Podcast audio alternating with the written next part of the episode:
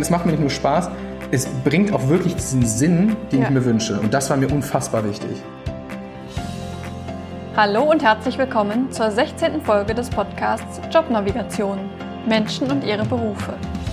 In diesem Podcast geht es um eine Vielzahl an Berufen und um die Menschen, die diese ausüben. Jeden Montag lernst du einen neuen spannenden Beruf kennen. Mein Name ist Anni Nürnberg und ich unterstütze mit meinem Unternehmen Jobnavigation Menschen dabei, den richtigen Beruf zu finden. Ich freue mich, dass du heute dabei bist und ich freue mich auf ein spannendes Interview. Was glaubst du, ist der unbeliebteste Beruf in Deutschland? Die Statistiken, die ich dazu gefunden habe, sind eindeutig. Bei allen ist der Versicherungsmakler oder Finanzdienstleister ganz unten. In dieser Folge erzählt uns Lennart, warum er trotzdem Finanzplaner oder Finanzberater geworden ist. Wie hat sich seine eigene Meinung über den Beruf gewandelt? Warum macht er diese Tätigkeit so gerne? Welche Perspektive sieht er in dem Beruf?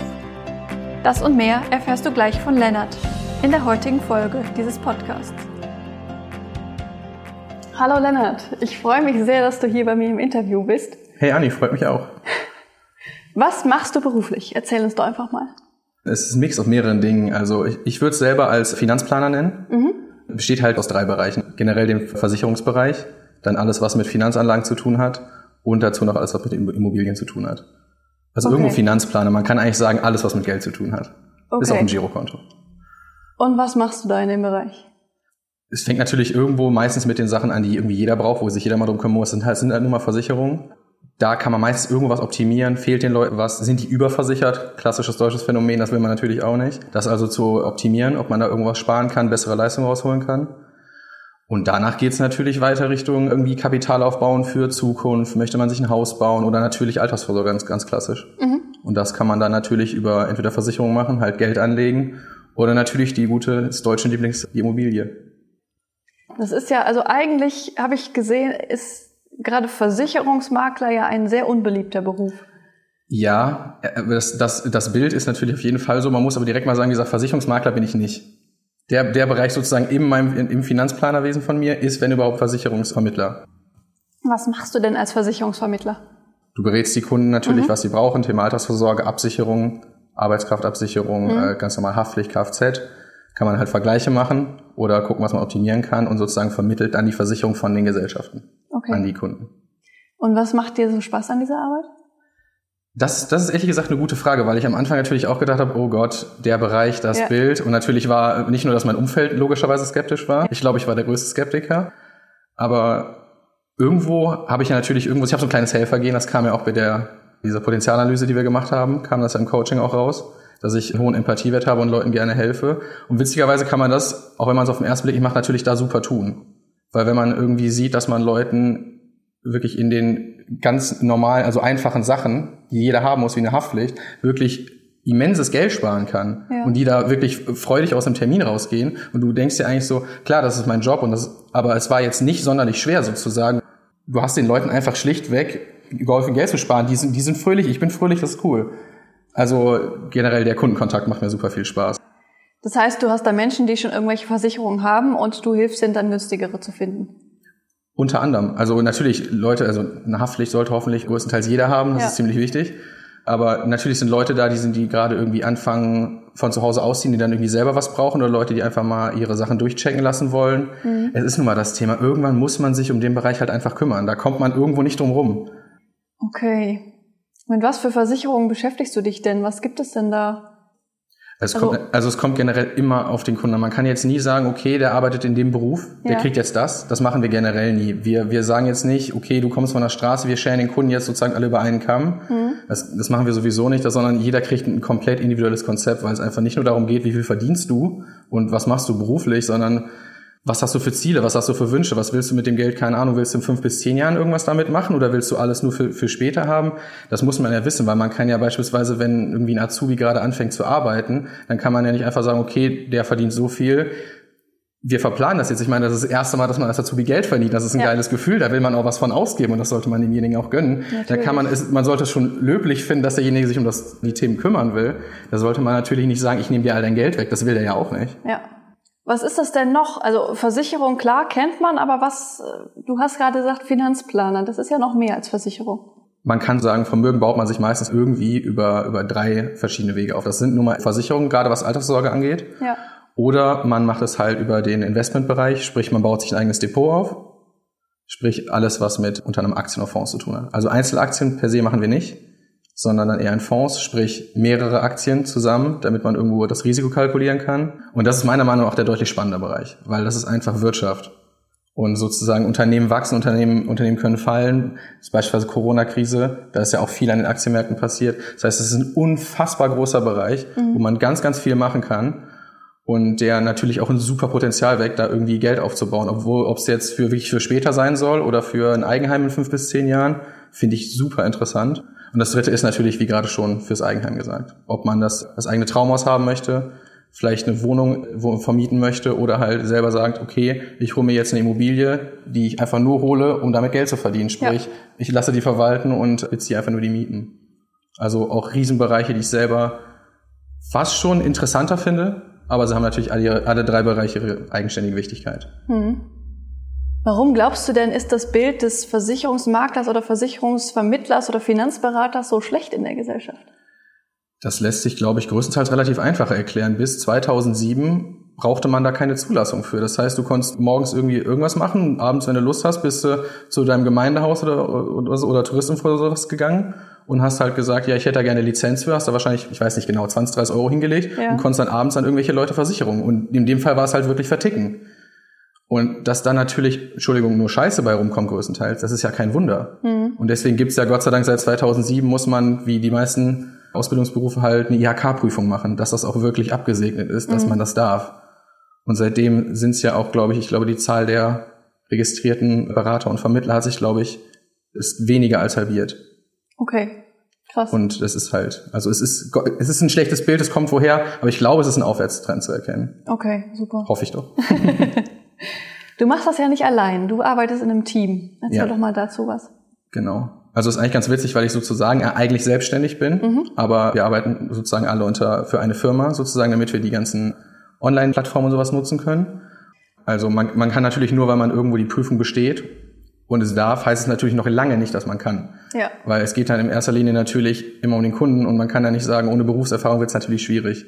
Das heißt, wir haben natürlich sogenannte Führungskräfte, die einem neben der Ausbildung und natürlich im Abschließend der IHK-Prüfung auch irgendwo das echte Leben sozusagen zeigen, wo die einem bei der Ausarbeitung von den Sachen helfen, die auch am Anfang die wirklichen Beratungstermine führen, mhm. wo man natürlich dann auch live lernt und dann noch die ganze Zeit, bis man es wirklich kann und nicht nur darf, das halt begleiten und halt gucken, dass es auch wirklich, wirklich funktioniert, weil es immer um den Kunden zuerst geht. Okay. Das heißt, einerseits ist es das Fachwissen, was ihr dafür braucht und andererseits aber auch den Umgang mit den, mit den Kunden. Natürlich, also es ist, ich, ich glaube, es, es wäre zu, es wäre wahrscheinlich zu einfach, wenn, wenn es immer nur ums Verständnis ging. Es ist ja, glaube ich, immer im Leben so. Wenn, wenn einem eine Person auf Anhieb nicht sympathisch ist, kann ja manchmal einfach sein, dann hat man meistens schon schlechte Karten. Mhm. Und irgendwo muss man natürlich sympathisch rüberkommen, das ist ganz klar. Also es ist immer ein Mix von beiden. Wie kommst du dann an den Kunden?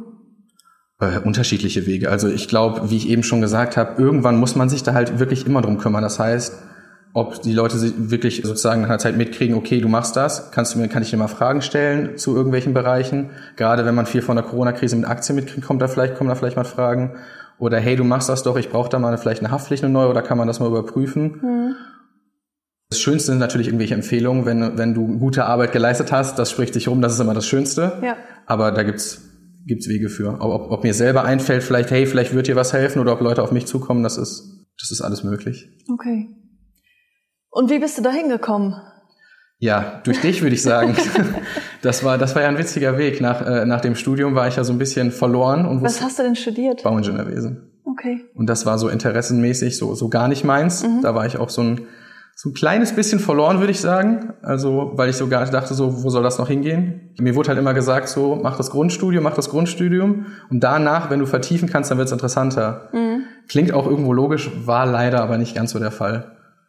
Und dann war es dann doch irgendwann klar, okay, das will ich nicht mein Leben lang machen, sonst werde ich da nicht glücklich.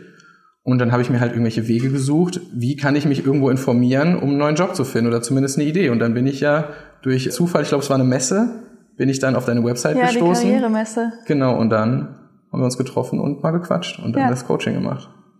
Was war da für dich der Knackpunkt? Also was war für dich entscheidend, dass du diese neue Richtung einschlagen konntest? Weißt du das noch?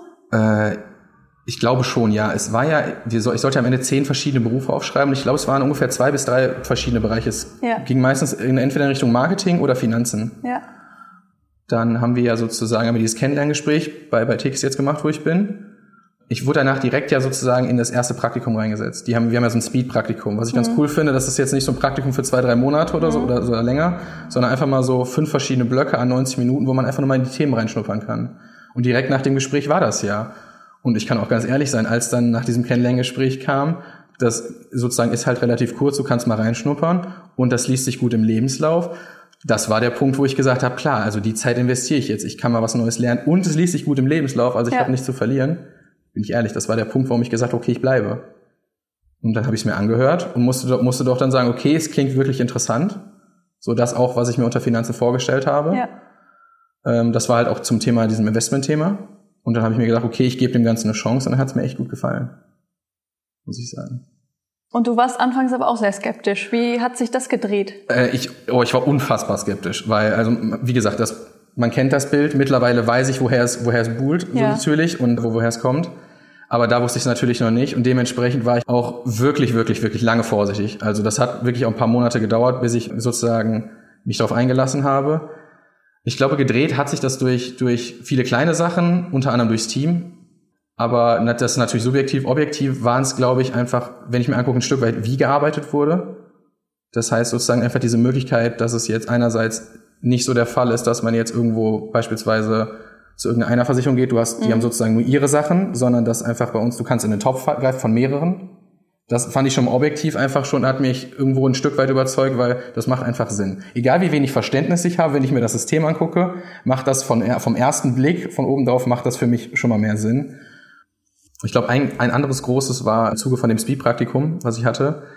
Da war ich mal zeitlich etwas beschränkt in einer Woche und da hat sich ein Seniorberater für mich extra Zeit genommen und wir haben es mhm. dann alleine gemacht, den Teil. Und wir waren da relativ schnell durch, weil wir halt nur zu zweit waren, weil ich ja natürlich nicht so viele Fragen stellen konnte wie irgendwie fünf, sechs, sieben Leute auf einmal. Und dann haben wir danach einfach nur eine halbe Stunde mal so gequatscht und wollte mhm. natürlich wissen, wie er da hingekommen ist, weil ich natürlich auch skeptisch war.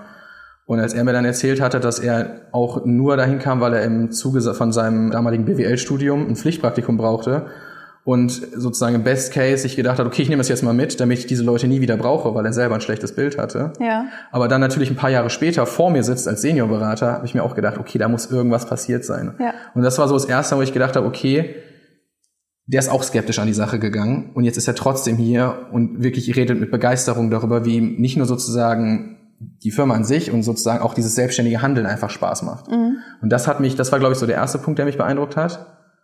Und ich glaube, der nächstgrößere, und der ist mir auch wirklich hängen geblieben, das war auf einer NRW-weiten, hatten wir so einen, so einen Karrieretag nichts, das ist so eine größere Weiterbildung, sozusagen, dass man auch mal andere Standorte trifft. Ja.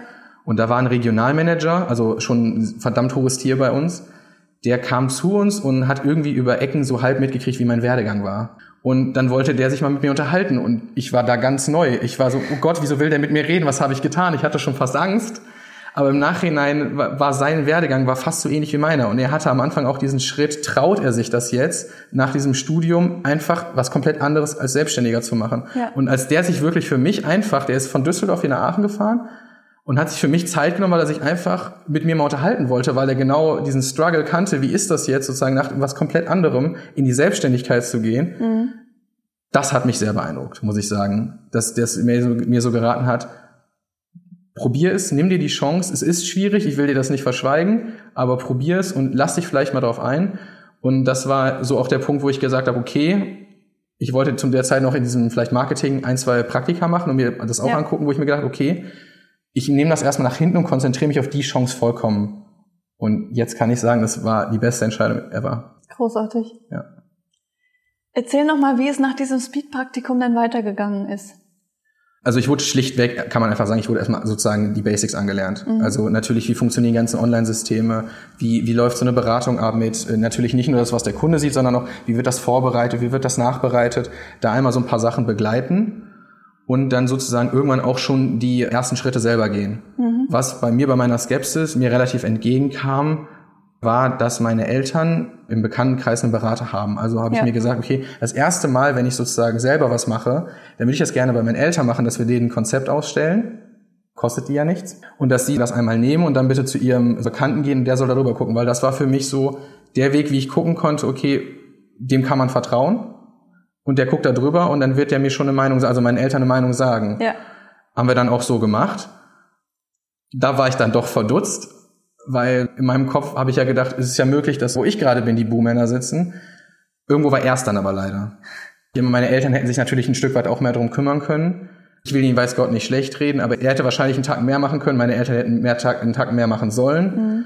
Aber schlichtweg ein paar Sachen konnte er auch einfach nicht besser machen. Da hat wieder dieses sozusagen dieses System gegriffen, dass er einfach nur auf eine Seite greifen konnte und wir konnten in den ganzen Topf greifen okay, von, von ja. Möglichkeiten. Und dann habe ich es einfach mal live gesehen, wie ich meinen Eltern Geld sparen konnte. Und ich meine, das waren unter anderem, glaube ich, bei zwei Autos im Jahr für eine Kfz über 350 Euro. Da habe ich ehrlich gesagt ganz schön blöd geguckt und mein Vater erst, das war der größte Skeptiker überhaupt. Als der gehört hat, was ich mache, war der da, das war glaube ich der erste Punkt, wo er gesehen hat, okay, Jetzt hat sogar mein Bekannter gesagt, das ist vernünftig und er kommt da nicht besser drunter, sozusagen preis-leistungsmäßig. Ja. Okay, vielleicht macht der Junge doch was Vernünftiges. Das, das fand ich, das war gut. Das hat nicht nur mein Selbstvertrauen gestärkt, ja. sondern auch dieses, dieses Gefühl so, okay, vielleicht habe ich wirklich was gefunden, weil es macht mir Spaß. Und jetzt habe ich das erste Mal gesehen, es macht mir nicht nur Spaß, es bringt auch wirklich diesen Sinn, den ja. ich mir wünsche. Und das war mir unfassbar wichtig. Das glaube ich. Auf jeden Fall. Du hast ja jetzt inzwischen auch so eine Art Ausbildung da gemacht. Erzähl doch da mal was zu. Ja, ich weiß, was du mit so einer Art meinst, weil ich bin jetzt nicht klassisch zur Berufsschule gegangen, ja. sondern ich habe hab den ersten Teil innerbetrieblich gemacht. Mhm. Die IHK-Prüfung ist ganz normal am Ende bei der, bei der IHK in Köln gewesen. Aber die Ausbildung an sich, die war von Fachtrainern von uns hier aus dem Bereich Düsseldorf, Aachen, Köln. Mhm. Das heißt, die haben das sozusagen übernommen, wo ich dann auch 13 verschiedene Vortests bestehen musste. Die haben die Schulung begleitet und ich musste vom Arbeitgeber aus die Tests bestehen. Hätte mhm. ich die nicht bestanden, hätte ich nicht zur Prüfung gedurft. So konnte ich das dann ein Stück weit schneller machen als die normale Ausbildung. Dafür ist es aber auch aufgesplittet. Das heißt, ich mache jetzt nicht in drei Jahren Ausbildung oder verkürze das gegebenenfalls auf zwei, sondern habe das sozusagen erst mache ich in einen Bereich, was mit Versicherungen ist, dann äh, Finanzanlagen und dann irgendwann gegebenenfalls später Immobilien, je nachdem. Und kann mir das aber zeitlich einteilen, wie ich das möchte. Okay. Und weil ich das natürlich nach dem Studium und auch direkt starten wollte, wollte ich das halt schneller machen. Mhm. Mussten dann meine Eltern ein bisschen leiden, weil ich glaube ich vier, fünf Monate nicht zu Hause war, weil ich unter anderem von Januar bis April jeden Sonntag bis nach Düsseldorf gefahren bin, weil wir acht Stunden Schulung hatten. Ja. Das heißt, ich wollte das halt schneller machen und musste dann irgendwo die Zeit dafür aufbringen. Das war es mir aber vollkommen wert, mhm. weil ich zumindest den Teil deutlich schneller machen konnte. Das heißt, du hast jetzt den Teil Versicherung abgeschlossen. Genau. Und der als nächstes kommt der Teil Finanzen? Finanzanlagen, ja. Okay. Weißt du schon, wann das ist? Anfang des Jahres will ich anfangen damit zu lernen mhm. und Mitte des Jahres hoffe ich, dass ich das, dass ich das dann hinkriege. Okay. Hat aber viel damit zu tun, wie viel ich ähm, schon natürlich aus dem echten Leben mitgenommen habe. Weil das, das ist ganz klar. Wenn man die Erfahrung sammelt, hat man natürlich irgendwo einen Vorteil. Aus der Praxis lernt sich, finde ich, am besten. Ob das zeitlich dann so passt, das muss man dann natürlich gucken. Ob ich die Zeit natürlich auch habe, wieder so viel Zeit zu nehmen, das ist was anderes. Also ich fange an zu lernen und wenn ich dann merke irgendwo, okay, das funktioniert. Ich lasse mich natürlich irgendwie nochmal sozusagen gegenchecken von den Fachtrainern und von meinen Führungskräften, dass es passt. Und dann würde ich die Prüfung schreiben. Also ich hoffe, dass ich es auf jeden Fall nächstes Jahr hinkriege. Ja. Okay. Wenn ich jetzt zu dir kommen würde mit, was weiß ich, ich würde gerne meine Kfz-Versicherung von dir durchchecken lassen. Ja. Wie würdest du da vorgehen? Oder was, was sind da so deine Arbeitsschritte? Also grundlegend fangen wir mal erstmal mit dem Erstgespräch an. Mhm. Das ist erstmal sowieso komplett alle Gespräche und auch das Konzept, was wir im Bestfall ausstellen, ist alles komplett unverbindlich und kostenlos. Das heißt, wir wollen sozusagen, bevor irgendwie Leistung erbracht wird, wollen wir nicht irgendwie Bezahlung, weil das finden wir alle nicht richtig und ich schon gar nicht, weil ja. das ist doof. Gerade in dem Bereich fände ich das nicht richtig. Also fangen wir mit dem Erstgespräch an, wo es erstmal einfach ums Kennenlernen geht. Und dann, wer sind wir überhaupt? Also wer bin ich? Was mache ich? Wo arbeite ich? Und wie machen wir das? Das einmal vorzustellen und dann natürlich auch so, wer bist du, was, was, wer ist der Kunde, was möchte der Kunde, wo will der hin, was ist der Sinn der Sache. Und dann gibt's natürlich, wenn du jetzt schlichtweg nur für, eine, für einen Kfz-Vergleich kommen willst, können wir das natürlich machen. Ansonsten bieten wir natürlich auch an, in dem Zuge dann, wenn du schon da bist, hey, wir können, wir können auch anbieten, dass wir deine Sachen mal komplett durchchecken für dich kostenlos. Mhm. Vielleicht kann man irgendwas optimieren, vielleicht fehlt noch irgendwas, wie du möchtest. Das mhm. ist sozusagen, wir können ein komplettes Konzept für die Dinge ausstellen, weil wir das immer schon teilweise besser finden. Wenn sozusagen alles irgendwo unter einem ist, dann, dann hat man die Finanzen einfach im Blick. Ja. Wenn du weißt, es ist irgendwo alles in einer Adresse und du hast alles im Beleg, dass man zumindest mal alles durchgecheckt hat. Mhm. Das heißt, wir wollen jetzt nicht in jedem Bereich was verkaufen. Wenn was nicht besser ist, ist es klar, dann machen wir das nicht. Das wäre ja. Schwachsinn. Deswegen kann man das machen, wenn nur eine Sache gewünscht ist, machen wir nur eine Sache. Ansonsten bieten wir natürlich auch immer so ein Check-up an und gucken, ob was anderes möglich ist. Und dann würden wir das Konzept ausstellen, das einmal dann natürlich im nächsten Termin vorstellen und danach dann dem Kunden natürlich auch Zeit lassen, bis er sich alles durchlesen kann, alles verstanden hat. Gegebenenfalls noch ein, zwei, drei, vier Termine, alles vorgekommen, um nur Fragen zu klären. Und dann kann er sich endgültig entscheiden, ja, möchte er was machen oder eben nicht. Okay. Und wenn er ja sagt, dann schließen wir das ab und wenn nicht, dann hat er zumindest hoffentlich was gelernt. Wir haben ihn ein Stück weit über die Themen aufgeklärt mhm. und dann war das halt so und dann geht's weiter. Okay. Wie läuft denn dein eigener Tagesablauf ab? Es ist erst, erst relativ geregelt dafür, dass es sozusagen selbstständige Arbeit ist. Was für mich auch ein witziger, sozusagen witzige Umstellung war, weil im Studium war das immer so ein bisschen schwierig. Selbst Zeit einteilen, selbstständig lernen und arbeiten. Mittlerweile funktioniert das aber ganz gut. Ich glaube, liegt am Interesse. Also ich gebe mir echt Mühe, gegen ungefähr neun im Büro zu sein. Manchmal ist es ein bisschen später, liegt dann aber daran, dass ich auch an solchen Tagen dann auch mal bis 20, 21 Uhr im Büro bin dann habe ich mir dann doch frecherweise mittlerweile gesagt, da muss ich nicht um neun Uhr im Büro sein, weil sonst wird auch mein Tag ein bisschen lang. Ja. Und dann richtet sich das schon sehr stark danach, wie die Kundentermine und wie die Schulungen bei uns liegen, weil mhm. man muss sich immer weiterbilden und die meisten Leute können halt erst abends nach der Arbeit. Das heißt, man probiert es geregelt zu machen, man plant immer viel, aber es hängt natürlich von den Kunden ab, das ist ganz klar. Klar. Wie ausgelastet bist du da momentan? Also ich glaube, es geht immer mehr. Und also Corona geht sogar, muss man sagen im Moment, weil wir Gott sei Dank alles innerhalb von zwei Wochen, glaube ich, beim ersten Lockdown auf digital umgestellt haben. Das mhm. heißt, muss man wirklich sagen, das war, war, war super, dass wir alles dann anstatt sozusagen face-to-face -face über Videoberatung lösen konnten. Es ist natürlich, man springt am Anfang in die Selbstständigkeit und es ist ganz klassisch, wie, wie wahrscheinlich in deinem Beruf auch, man muss sich irgendwo erstmal ein Standing arbeiten, man muss sich einen Namen machen, man muss sich weiterbilden. Das heißt, ich könnte deutlich ausgelasteter sein. Es gibt bessere mhm. Wochen, es gibt schlechtere. Aber wie es immer so ist, wenn man sich selbst, wenn man sich eine Selbstständigkeit aufbaut, ist es am Anfang hart, ganz ja. ehrlich. Und dementsprechend gibt es da auch mal Tage, wo ich mir wünschen würde, ich hätte mehr zu tun. Aber dafür sind auch manchmal Wochen, wo dann natürlich klassisch alles auf einen Schlag kommt und ich dann doch irgendwie mal zwölf Stunden am Tag im Büro sitze und denke, oh Gott. Ja, das glaube ich. Und du verdienst an der Provision. Ja, genau. Das war auch ein schwieriger Punkt. Mhm. Nicht nur für mich, sondern natürlich auch diese ähnlich wie das Bild sozusagen vom Beruf, auch natürlich da, was man, was man darüber gehört hat. Im Endeffekt finde ich es aber natürlich am Anfang ist es wieder mit der Selbstständigkeit natürlich hart, weil man kein Festgehalt hat. Ich habe mir aber halt sozusagen innerlich für meinen Kopf diesen Deal gemacht, wenn ich jetzt eine normale Ausbildung drei Jahre gehabt hätte, hoffe ich, dass ich sozusagen das in den drei Jahren selber fangen kann. Dann ist es vielleicht am Anfang ein bisschen schwieriger, weil in Ausbildung kriegt man natürlich auch Festgehalt. Ich hoffe aber, dass sozusagen in den drei Jahren fangen kann und dann auf so ein Standard-Azubi-Gehalt so vielleicht schon Ende des zweiten Jahres komme, ja. dass es sich so halbwegs aus, auslotet. Das ist so mein Ziel und ich würde auch behaupten, das ist auf einem ganz vernünftigen Wege. Okay. Und der andere Punkt ist, ich bin, glaube ich, nicht der Charaktertyp dafür, übertrieben gesagt, 40 Jahre am Schreibtisch sind es leicht zu machen. Ich brauche, da habe ich zumindest, klar, da sitze ich auch am Schreibtisch, ist auch klar, aber ich habe natürlich einen Kundenkontakt und das ist immer was anderes, das sind immer andere Fälle. Und diese Abwechslung und natürlich diese, diese ganz normal die Sache, diese leistungsgerechte Bezahlung. Das heißt, wenn ich viel mache, wenn viel rumkommt, wenn viel klappt, dann bekomme ich auch viel. Und wenn nicht, dann nicht. Das birgt natürlich ein unfassbares Risiko mit sich, ganz klar. Aber wenn ich einfach wüsste, okay, ich krieg mein Festgehalt und ob ich jetzt viel mache oder wenig oder genau das, was ich soll, da ändert sich nichts dran. Mhm. Klar kann irgendwann mal Beförderung kommen oder wenn man gar nichts macht, kann man gefeuert werden. Also das meine ich jetzt nicht, aber das wäre nicht so meins. Ich habe natürlich einen unfassbaren Druck irgendwo, aber der spornt mich auch unfassbar an, gute Arbeit zu leisten. Ja. Und gerade kann ich das gut gebrauchen, gerade habe ich die Energie und möchte die gerne aufbringen. Deswegen nehme ich das gerade gerne in Kauf, das Risiko. Cool. Wenn jetzt einer von den Zuhörern sagt, ist zwar ein schlechtes Bild in der Gesellschaft, aber prinzipiell kann ich mir diesen Beruf auch vorstellen. Was braucht man denn dafür? Also welche persönlichen Voraussetzungen wären denn wichtig für diesen Beruf? Ich würde auf jeden Fall sagen, das Interesse an der ganzen Finanzwelt, mhm. weil, weil das macht schon aus. Das ist ein Beruf, wo man sich ständig weiterbilden muss und das auch, also auch gezwungen. Man ja. muss das machen. Man sollte natürlich irgendwo ein offener Mensch sein und auch irgendwie äh, reden können. Das kann mhm. man klar auf jeden Fall lernen, aber die grundlegenden Sachen für Kundenkontakt sollten auf jeden Fall da sein. Und ansonsten ist es, glaube ich, relativ schwierig zu sagen, weil niemand sagt, wenn er groß wird, oh mein Gott, ich will später Finanzdienstleister werden ich will Finanzplaner werden. Das macht man nicht. Das heißt, man muss den Leuten am Anfang eine Chance geben und einfach gucken, ob derjenige dafür passt. Und natürlich auch soll die Führungskraft muss dann gucken, ob derjenige reinpasst. Andersrum genauso, passe ich überhaupt da rein. Deswegen, also man sollte jetzt nicht auf den Kopf gefallen sagen, sagen wir das mal. Und natürlich das Interesse sollte auf ja. jeden Fall da sein.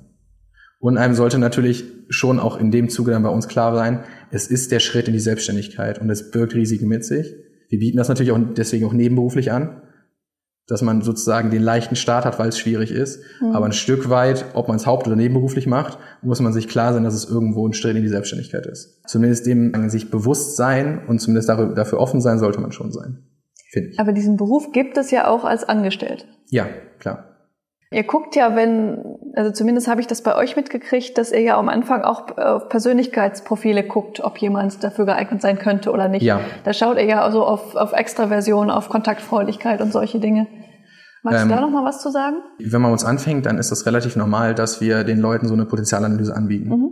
Da gibt's natürlich, kann man das jetzt irgendwo runterbrechen auf so einen Optimalfall, wie da die Verteilung sein sollte. Das ist aber kein Ausschlusskriterium, sonst, sonst wäre ich selber nicht da. Weil ich bin jetzt auch nicht, nicht der, sozusagen der Optimalfall von, von diesen Farben her, die am Ende rauskommen. Bei uns kriegt man nicht nur das Finanzwissen gelehrt, sondern bei uns ist Persönlichkeitsanalyse ein ganz, ganz großer Teil. Es kommen auch viele Leute bei uns, die das irgendwie nebenberuflich neben dem Studium machen. Klar, die dann irgendwo die ersten Schritte in die Selbstständigkeit mal an dem Beispiel bei uns schnuppern wollen, da mal sich ein bisschen reinfühlen und natürlich auch irgendwo Kundenkontakt, den man später in ja ganz vielen Bereichen, gerade wenn man sich selbstständig machen will, immer braucht, auch mal sozusagen da was mitnimmt. Also viele nutzen das bei uns auch als Sprungbrett und das ist ja. auch vollkommen okay, das bieten wir gerne an. Und dementsprechend ist bei uns auch nicht nur das Finanzwissen ein großer Punkt, sondern auch, wie hält man Reden sozusagen, Monologe, mhm. Dialoge, Vorträge, alle, alle solche Sachen, wie, wie, wie plant man seinen Kalender vernünftig, wie legt man sich Ziele vernünftig, Stärken, Schwächen, was du auch machst. Also sowas wird bei uns alles geschult, mhm. weil man das irgendwo immer brauchen kann, in jedem Beruf und natürlich bei uns auch. Apropos Sprungbrett, wo siehst du denn deine eigene Perspektive? Was glaubst du, wie lange du da bleibst?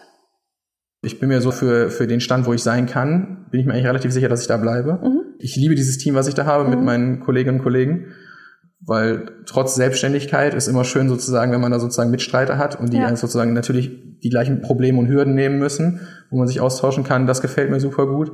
Und ich sehe natürlich auch das Potenzial von dem ganzen Beruf sozusagen. Deswegen wüsste ich nicht, warum ich woanders hingehen sollte. ich sehe mich sozusagen eher über bei meinem eigenen Büro. Das hätte ich gerne. Das ja. ist so, das ist so das große Ziel. Ein eigenes, eigenes großes, schönes Büro mit dem, mit einem eigenen coolen Team. Okay, cool. Also selber ein Team aufbauen, aufsteigen quasi. Ja, das, das ja. fände ich echt schön. Man kann ja bei uns als Karriere zwei, zwei Wege nehmen. Mhm. Einmal die Profi-Beraterschiene, wo man nur berät. Und das andere ist dann äh, diese Managerrolle, dass man also am Anfang natürlich sich alles selber aufbauen muss und irgendwann dann so in der Führung anfängt, wie so zu drehen und irgendwann geht man so von der eigenen Beratung in diese Managerrolle und führt nur noch sein Team. Und das finde ich wirklich, wirklich attraktiv an dem Job, weil das ist noch mehr Berufe sozusagen ja. in sich, weil man im eigenen Tempo sagen kann, okay, ich will doch noch weiter beraten und baue mal trotzdem mein Team auf oder okay, ich switch das jetzt komplett um, weil mir das mehr liegt, kann man das machen, wie man möchte. Und das finde ich wirklich cool. Ich glaube, das wird dir auch liegen. Wir haben ja auch im Coaching auch so Führungsqualitäten rausgearbeitet. Ja. Ich denke schon, dass das, dass das dein Ding sein wird. Cool. Ja, dann würde ich sagen, sind wir hier schon auch fast am Ende angekommen. Okay. Ich habe noch eine letzte Frage an dich. Möchtest du den Zuhörern und Zuhörerinnen, die ja vielleicht gerade in einer beruflichen Umorientierung oder beruflichen Neuorientierung sind, noch irgendwas mitgeben? Gerne.